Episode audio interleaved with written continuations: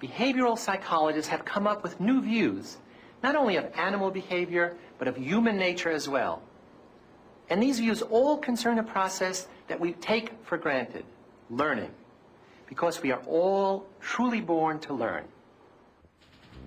Ironically, one of the most important figures in the study of learning, Ivan Pavlov, wasn't concerned with the subject at all, at least not at first. Pavlov, a noted Russian scientist, won the Nobel Prize for Physiology and Medicine in 1904. Pavlov was initially interested in digestion and the action of the salivary glands. By diverting the saliva of dogs into test tubes, he could precisely measure if and how much they salivated during digestion. When food was presented, the dog salivated quickly, an inherited salivary reflex. But over repeated testings, a strange thing happened. The dog salivated before contact with the food.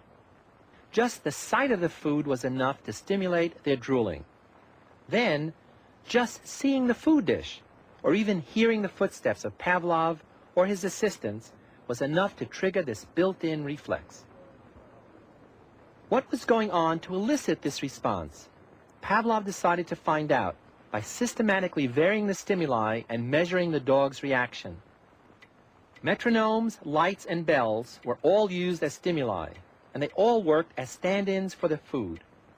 What mattered was not the kind of stimulus that was used, but the fact that it reliably signaled that food was on the way. Pavlov had discovered a fundamental type of learning called classical conditioning. An original stimulus elicits an automatic unlearned response. Both stimulus and response happen naturally. They are unconditioned.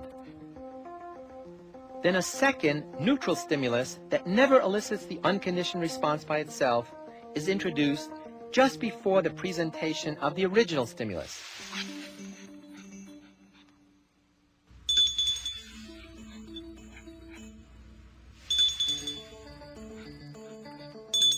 If the neutral or signaling stimulus is presented alone, and a response occurs as if the original stimulus were still there, we say that conditioning has taken place.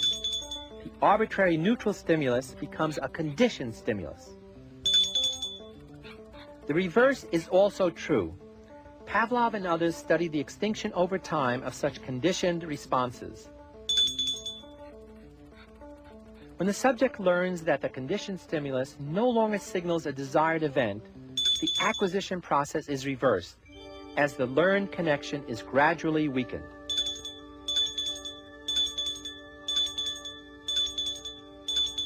Pavlov's work and the work of those who followed him led to a remarkable conclusion, and that is any stimulus an organism can perceive is capable of eliciting any reaction the organism is capable of making. This means that virtually any sound, sight, or smell can influence the way our muscles tense or relax, our moods fluctuate, or even the way our attitudes are formed. For instance, if I say, relax, and then do this, you're going to be startled and upset.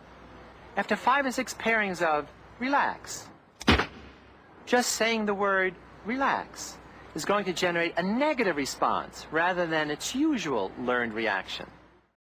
Not only to those of you here with us in the Ambassador Theater, but to the many thousands who are listening in their cars and homes by way of KSHE 95 FM.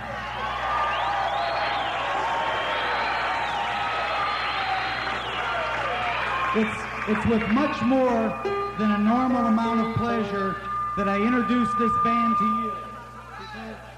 Sound. That's right. This band is not only comprised of seven incredible musicians who I feel certain will take their place among the heavyweights of the rock and roll world. But what's much, I think what's much more important to all of us is that they're not from Germany, they're not from England, they're not even from California, they're from the streets of St. Louis. Their name,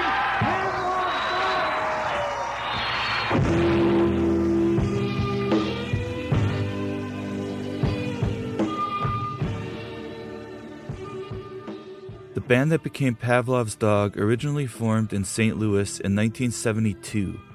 under the rather unwieldy moniker Pavlov's Dog and the Condition Reflex Soul Rescue and Concert Choir. The band formed around the rhythm section, drummer Mike Safron and bassist Doug Rayburn. Safron envisioned the band with an orchestral rock sound, quote, strings instead of horns. So he recruited a flamboyant pipe smoking violinist named Richard Nadler, who adopted the stage name Siegfried Carver. Next came singer and guitarist David Surkamp. Surkamp had a peculiar high pitched voice, but the skinny hippie with the waist length hair impressed Safron nonetheless. If anything, his talents and approach were unique at the time and would help the band stand out. The lineup was completed by keyboardist David Hamilton, who had learned by playing along with his parents' Gershwin and jazz records, bassist Rick Stockton, whose recruitment allowed Doug Rayburn to switch to Mellotron, and lead guitarist Steve Scorfina, who grew up inspired by very early rock and roll and had previously been a member of Illinois stalwarts REO Speedwagon. Each band member had his own perspective, but their collective influences would be mostly prog bands like Soft Machine, Gentle Giant, Genesis, and King Crimson. A quote from David Surkamp when I was in high school, there was this drugstore, a pharmacy, that carried albums and 45s that were actually cheaper there than if I'd gone to a record store. And I saw the very first King Crimson album, In the Court of the Crimson King, and I bought it just from the cover artwork. I had no idea what it sounded like, and I didn't know who they were, but I had $3 in my pocket. That kind of opened my mind a lot, to be pushing myself a lot harder and to sophistication. In the early days, the members of Pavlov's Dog lived together in a rented Victorian mansion in central West St. Louis, where they fastidiously wrote and rehearsed. A quote from guitar player Steve Scorfina Pavlov's Dog was a glorious, unique sound crafted by seven individuals. Like a good Cajun jambalaya, you have to have all the right ingredients and spices to make it good.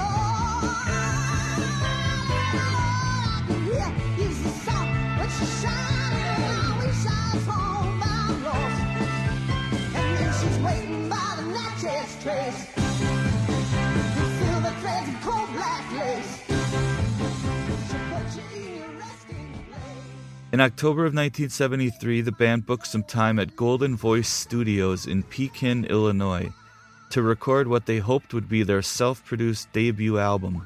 With no producer or record label to answer to, they recorded 10 tracks, about half of which would be recorded a year later for their major label debut, while the other half, some of their more progressive tunes, like Time, Dreams, and Clipper Ship, would remain unreleased until 2014.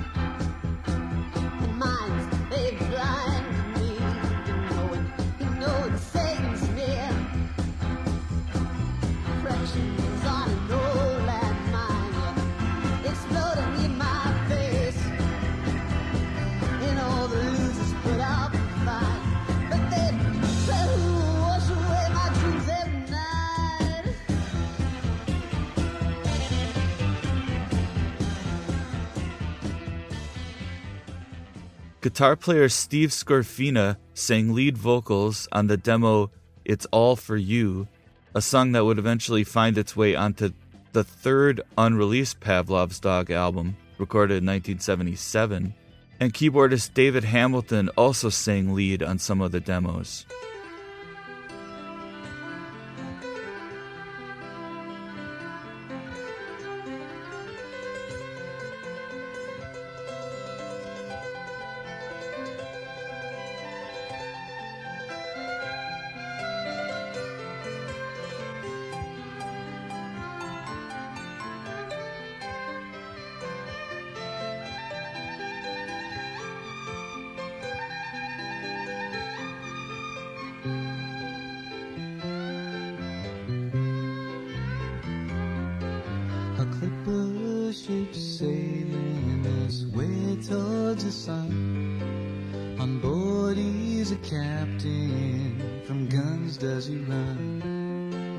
The waters shine lightly, the crew are his friends. He sails through an ocean where days are their ends. Oh.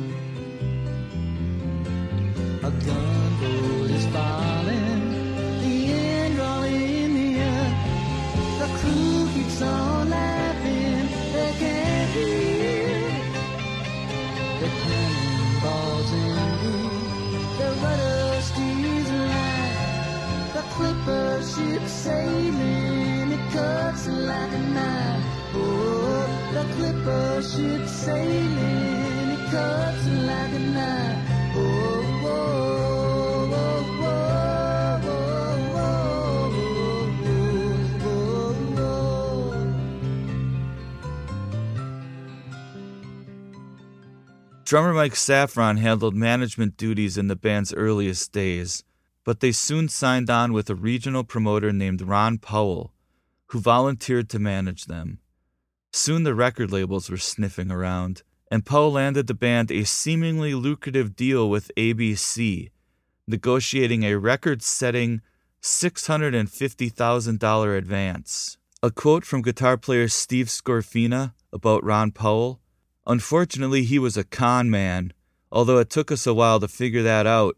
Even though we signed what was at that point the biggest contract in the history of the record industry for an unknown group, none of us received anything out of it because we were taken to the cleaners by Ron Powell. Eventually, he was taking all the money from the concerts and the albums and investing it in all kinds of illegal activities. He ended up getting busted by the IRS and thrown in jail. He spent a lot of his life in jail. Somehow, Paul managed to convince Blue Oyster Cult producers Sandy Pearlman and Murray Krugman to produce the debut album by Pavlov's Dog, entitled Pampered Menial. Even this early on, the band dynamics started to break down, as members grumbled that the producers were more interested in the songs written by Surkamp and ignoring their contributions. It was the beginning of the end for the band already. As keyboardist Doug Rayburn remembered, quote, the circle was broken. A quote from David Surkamp It's just the way my art is, the way I think. I don't do very much stuff that's premeditated. I can pick them like an antenna. I guess there are songs out there and I just grab them out of space and time. Julia is the first track on Pampered Menial. It's a folky ballad centered around the acoustic guitar, but with a big orchestrated chorus and a flute solo.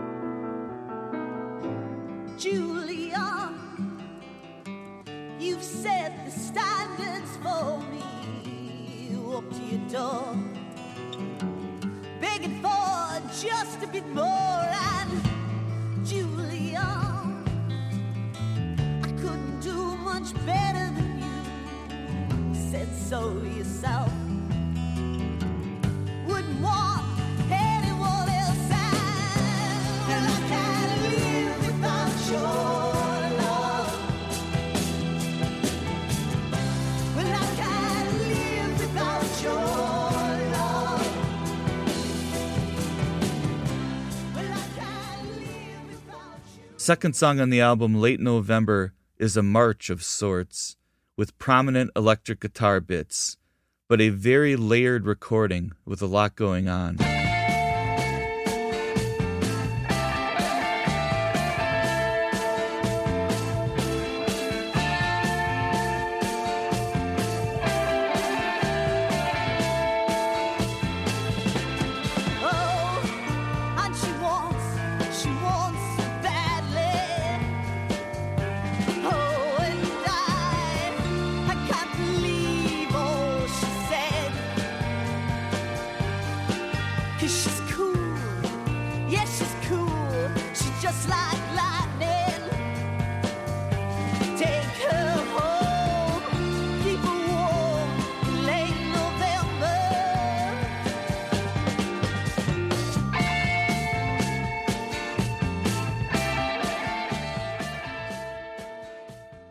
Up next on Pampered Menial is a song called Song Dance, a very cool heavy rocker with a violin solo and a wild guitar solo.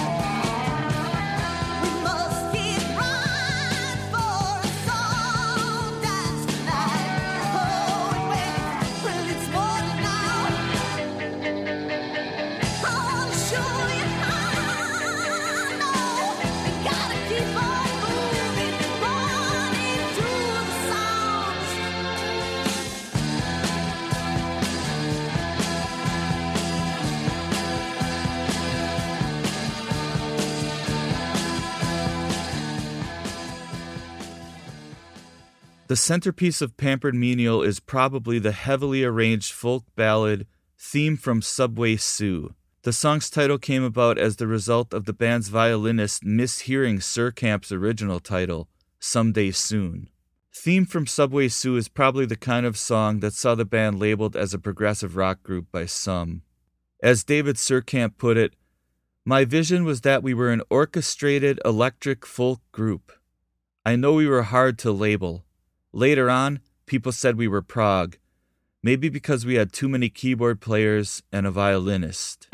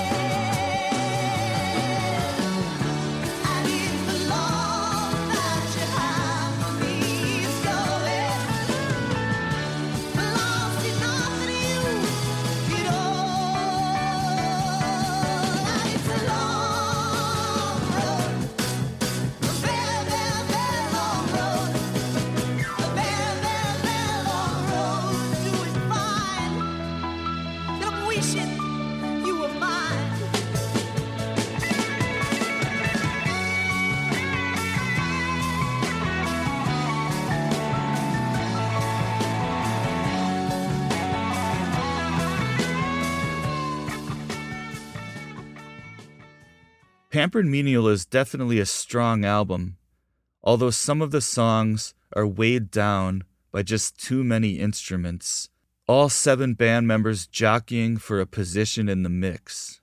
Just as the album was finished, the head of ABC, Jay Lasker, who had championed the band, quit the label, and his replacement took one look at the band's huge advance and lost his shit.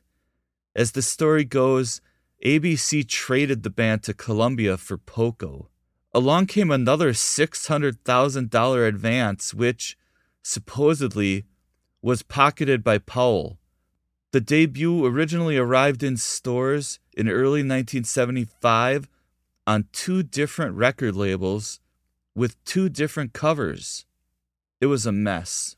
Nevertheless, the band hit the road to support the record, opening for bands like Blue Oyster Cult, of course, given their connections with Sandy Pearlman and Murray Krugman, along with Aerosmith, ELO, Slade, and Jefferson Starship. Some in the crowds were puzzled, some delighted, but Pavlov's dog consistently divided audiences wherever they went. There was really nothing else like them in America at the time. They did open some shows for Rush, an obvious band to compare them with, but mostly, really, just because of the similarity between the singers. Additional shows opening for Kraftwerk and Nektar probably made a little more sense, but the band struggled to build a substantial audience. A quote from Surkamp: We built a reputation, but it could be dismal. Oddly, the best gig we did was in Austin, Texas, at the Armadillo World headquarters. I thought the Rednecks would hate us, a heavy symphonic rock group in a country stronghold, but it was a hip place and they went crazy for us.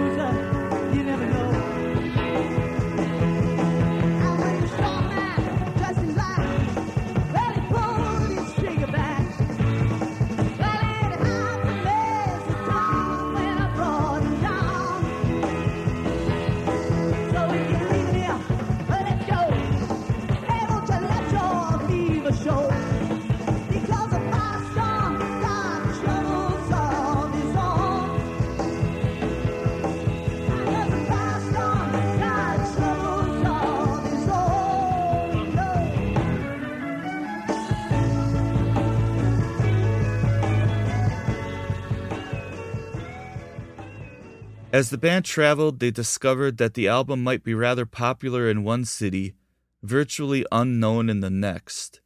It was the era of regional success, where radio programmers had a lot more autonomy. For their second album, At the Sound of the Bell, which came out in 1976, Tom Nickerson was added to the lineup as guitar player, but he soon switched to keyboards, following the departure of David Hamilton. David Surkamp became even more of the focal point as they recorded the second album in New York. Perhaps he was more ambitious than the others. Surkamp also insisted that they hire some top session men, like Yes drummer Bill Bruford and Roxy Music sax player Andy Mackay. A quote from Surkamp We were getting into a bad situation. I mean, the band was falling apart. We'd done a few tours supporting Pampered Menial and our original drummer couldn't keep up with the direction I was going. I was ready to throw in the towel, but I sat around with Sandy Pearlman and Douglas Rayburn and said, We've got to do something here. I can't see us try and record the album with all this sophisticated music and not be able to perform it properly. And the big part of the problem is a rhythm section to keep up. Sandy asked, Look, who's your favorite drummer? I mentioned Bill Bruford and a few other guys. Bruford's presence at the recordings bemused the band's actual drummer, Mike Safron.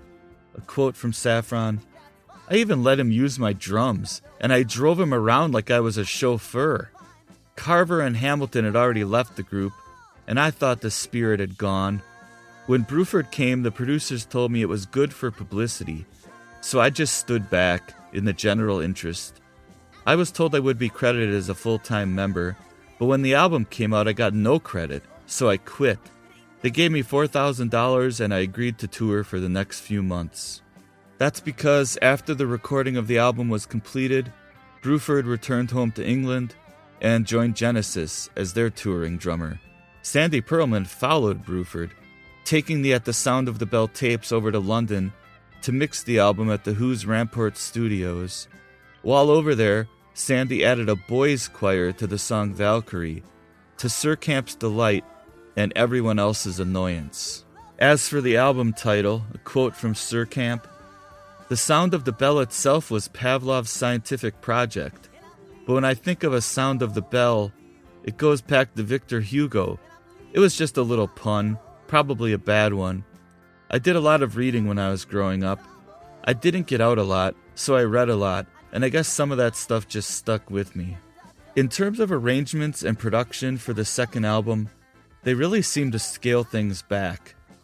Opening track She Came Shining is a much more conventional recording, less layered and chaotic than much of the first album, but there is still some proggy bits.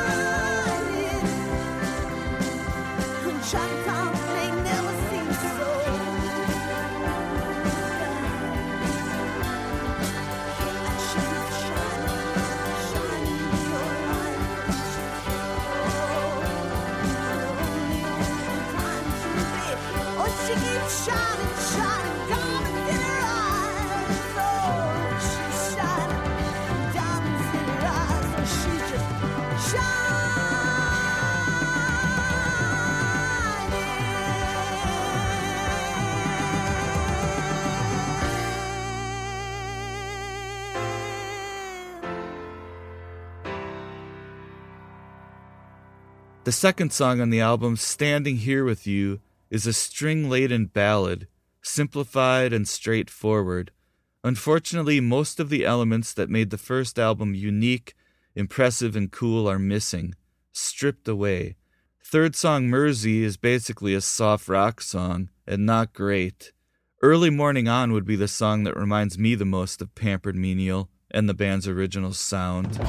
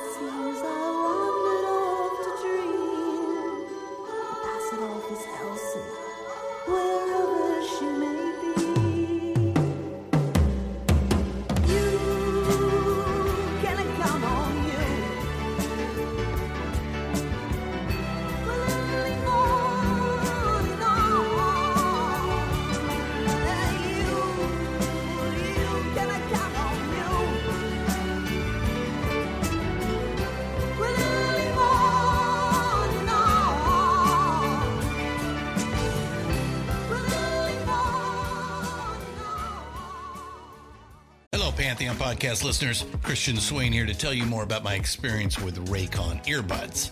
Our family now has three pairs of Raycon earbuds around the house, and my wife just grabbed a pair of the Headphone Pros to replace some headphones from a company that was double the price. And yes, she loves them. Now, if you haven't pulled the trigger on a pair of Raycons, or even if you have, but you're in the market for another pair because they're just that good, well, now is the time to check them out because they just launched their upgraded model of the best selling everyday earbuds. With Raycon's upgraded everyday earbuds, now you also get active noise cancellation, ergonomic design, and multi point connectivity that lets you pair with two devices at once. New quick charge function, three customizable sound styles, plus awareness mode. Available in a variety of vibrant new colors to complement any and all skin tones. I even have a pair of earbuds in a cool green color. I have tried just about every earbud known to humankind, and these Raycons are fantastic. Seriously, if you've been wanting to check out Raycons, there truly is no better time. You're going to ask yourself why you didn't check them out sooner, and Raycon offers a 30-day happiness guarantee. So, what are you waiting for? Go to buyraycon.com slash Pantheon today to get 20% off your Raycon order, plus free shipping. That's right, you'll get 20% off and free shipping at buyraycon.com slash Pantheon. Buyraycon.com slash Pantheon. So, singer David Surkamp had pretty much taken over for the second album, and it ended up being less arranged but more produced. A pretty bland record. It might have sold a few more copies than the debut, but was still not a huge success. A quote from Surkamp I think it was the direction I was trying to have all along. I'd never thought of us as a heavy metal band or anything. I really like it when it's sophisticated but I really care that it has something melodic in there. And I like those weird time signatures and stuff. It's probably a weakness of mine. Sandy Pearlman, who had been a big supporter of the band, started having his doubts. A quote from Sandy They sounded great, but apart from Surkamp, they lacked stage presence. They seemed to have a lot of keyboard players. People were pulling in different directions. In any case, by that time, I was working with the dictators, and I couldn't give Pavlov's dog enough attention. Guitar player Steve Scorfina, for one, was glad to be rid of the producers. Quote, they swamped our records in reverb. They wouldn't let Mike play drums. They ignored our suggestions about mixing. For Surkamp, the problem lay within the group. Quote, Sandy was great. He didn't seem to interfere. He was enthusiastic and he had ideas I could understand. Another quote from Surkamp By the time the second record was over, I was finished. It just took me a while to extricate myself from the recording contract. By the time the third record came around, everybody in the band thought they were the songwriter, but of course, none of them could write a song to save their lives. It was just getting ugly. A quote from Steve Scorfina we were doing a lot of major tours across the states and we really weren't making any money. Everybody in the band was on $180 a week. We had the opportunity to go to Australia and Europe and do concert tours there, but it wasn't in Ron Powell's best interest to let us do that, so it didn't happen. In fact, the sooner the band split up, the better it was for him, because he'd taken all the money from the band and was using it for other business ventures so once the band split, there was less chance of him being caught. David Surkamp believes that the band should have moved to Europe. Quote, We got no support at all from the American media, but plenty from the press over there. Rolling Stone ignored us altogether, and I remember that Creem magazine reviewed Pampered Menial with Flo and Eddie from the Turtles, who just made fun of us. I wanted to try something wonderful, which is why I insisted on the session men but I also had a clear idea of what I wanted, and the others didn't. My instrument was my voice and my songwriting, which is romantic, nostalgic, and about love. I'm not a hit machine. I'm not the Brill building. There was a lot of pressure. I may be an acquired taste, but no one will ever accuse me of shoplifting any tunes. I've always staked out my own territory. The third album would be make or break, especially since the band's manager, Ron Powell, had invested most of their money in dealing cocaine. They were forced to use a local St. Louis jingle studio, Technisonic, and new producers, John Jansen and Mark Spector. A quote from Camp: It was a mess. I like Mark. We spent a lot of time wrestling in the studio and playing with my Boston Terrier, Charlie, who used to sleep in the bass drum even while we were playing.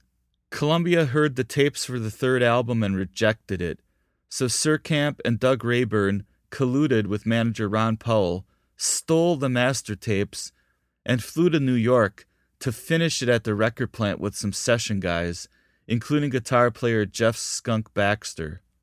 A quote from Camp: I walked away and didn't say anything. There were drug issues. Guys were on downers and speed.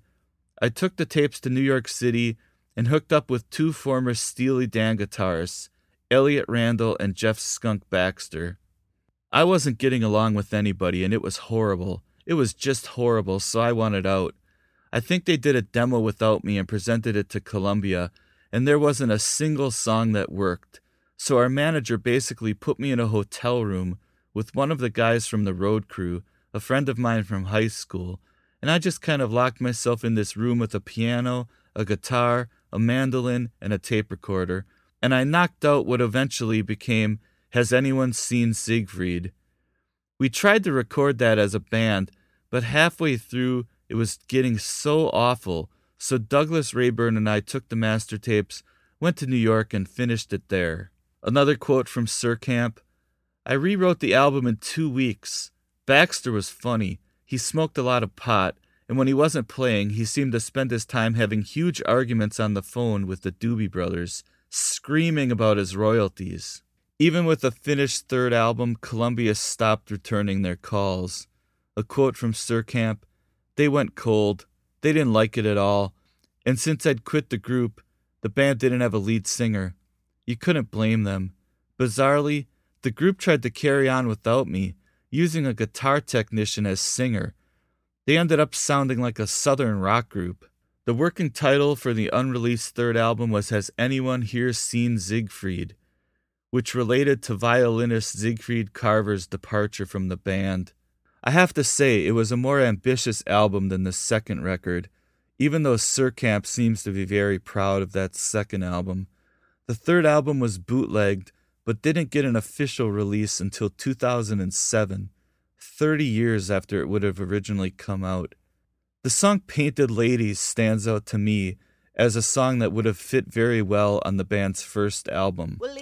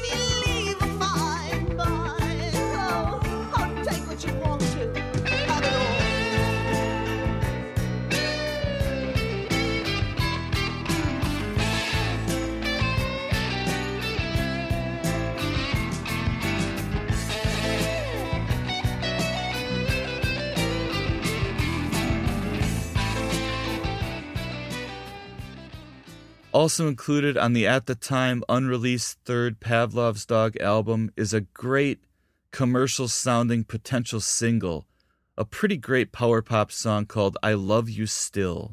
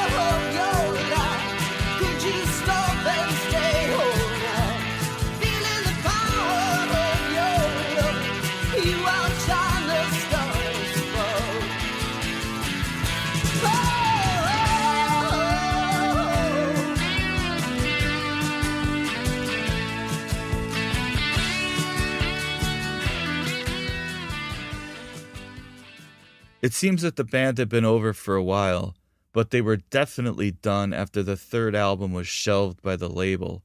Surkamp packed his bags and headed for Seattle with a few dollars, a Fender 12 string, and a Mellotron. Quote, I had no regrets and fewer possessions. Eventually, I hooked up with Ian Matthews.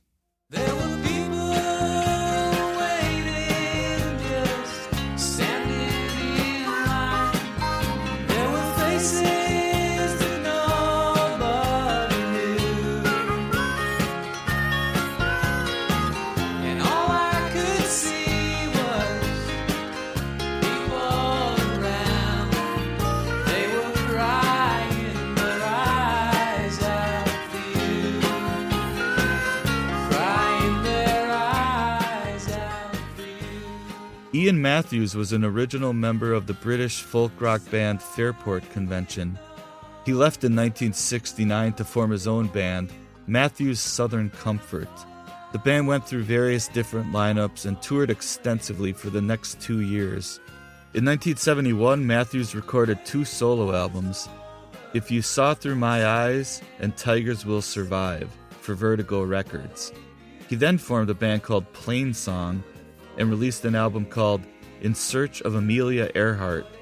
After Plainsong collapsed due to a bandmate's alcoholism, Matthews took himself and his career to Los Angeles. He released a slew of solo albums Valley High in 1973, produced by Michael Nesmith, Journeys from the Gospel Oak and Some Days You Eat the Bear in 1974, Go for Broke in 1976, Hit and Run in 1977, Stealin' Home in 1978, Siamese Friends and Discreet Repeat in 1979, and probably my favorite of his solo albums, Spot of Interference in 1980.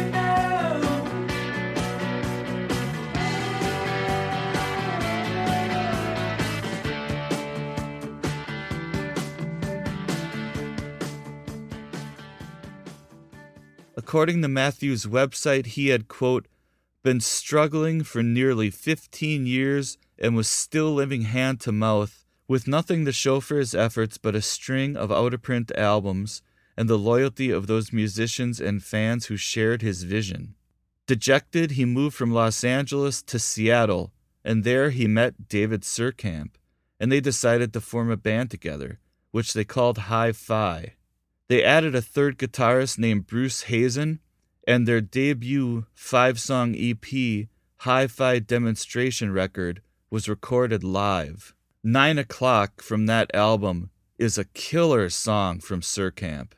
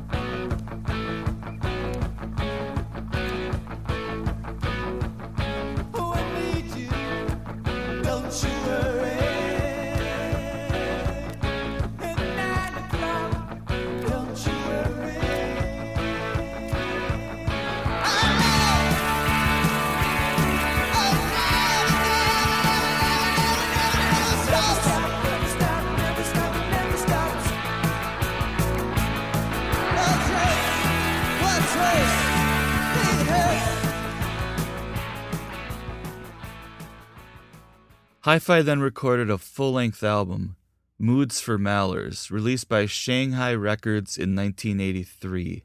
It's a strong record. My favorites would be Surkamp's Walk Away and Matthew's Blue Shirt. I can feel it, feel it, can feel it, can feel it, can feel it.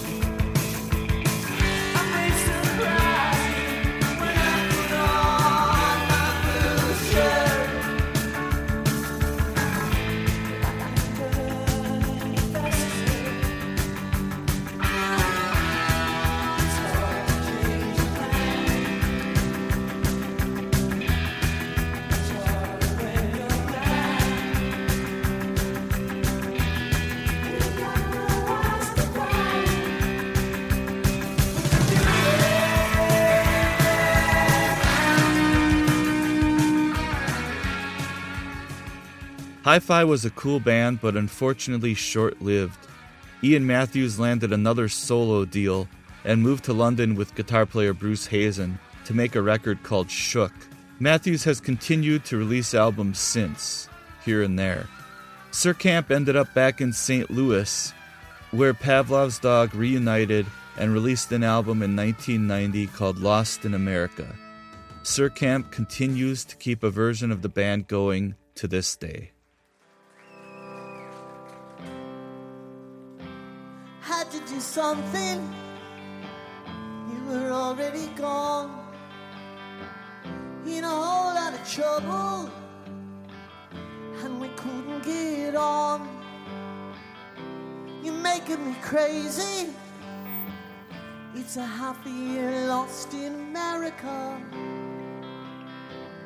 In America.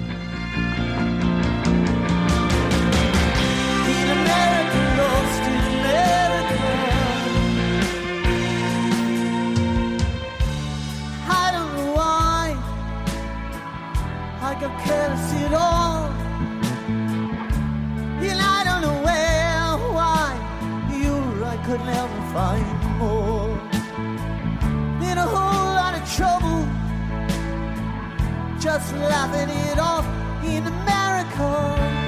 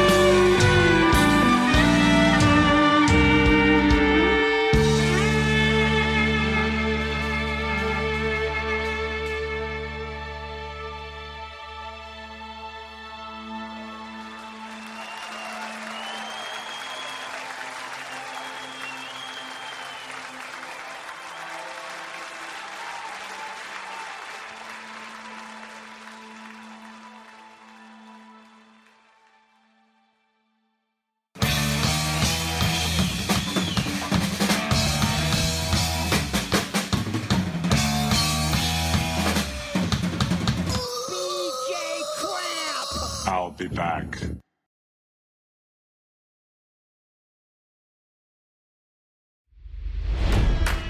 It's NFL draft season, and that means it's time to start thinking about fantasy football. FantasyPoints.com features industry leading experts and prognosticators using proprietary hand charted data to help you score more fantasy points. FantasyPoints.com is the place to go for whatever kind of fantasy football you play. Whether you play fantasy football, daily fantasy sports, or do a little bit of everything, Fantasy Points has the meticulously researched content to guide you to victory. And why wait for the fall? Fantasy Points also covers the new spring football league, the UFL. Join the guru, John Hansen, Scott Barrett, Joe Dolan, and other massive names in the fantasy football universe with an exclusive offer. Use code Pantheon for 15% off any fantasy points package, including the all in package, with access to every article, tool, and data nugget that Fantasy Points has to offer. That's fantasypoints.com and code Pantheon for 15% off at Fantasy Points. Fantasypoints.com. Code Pantheon. Score more fantasy points.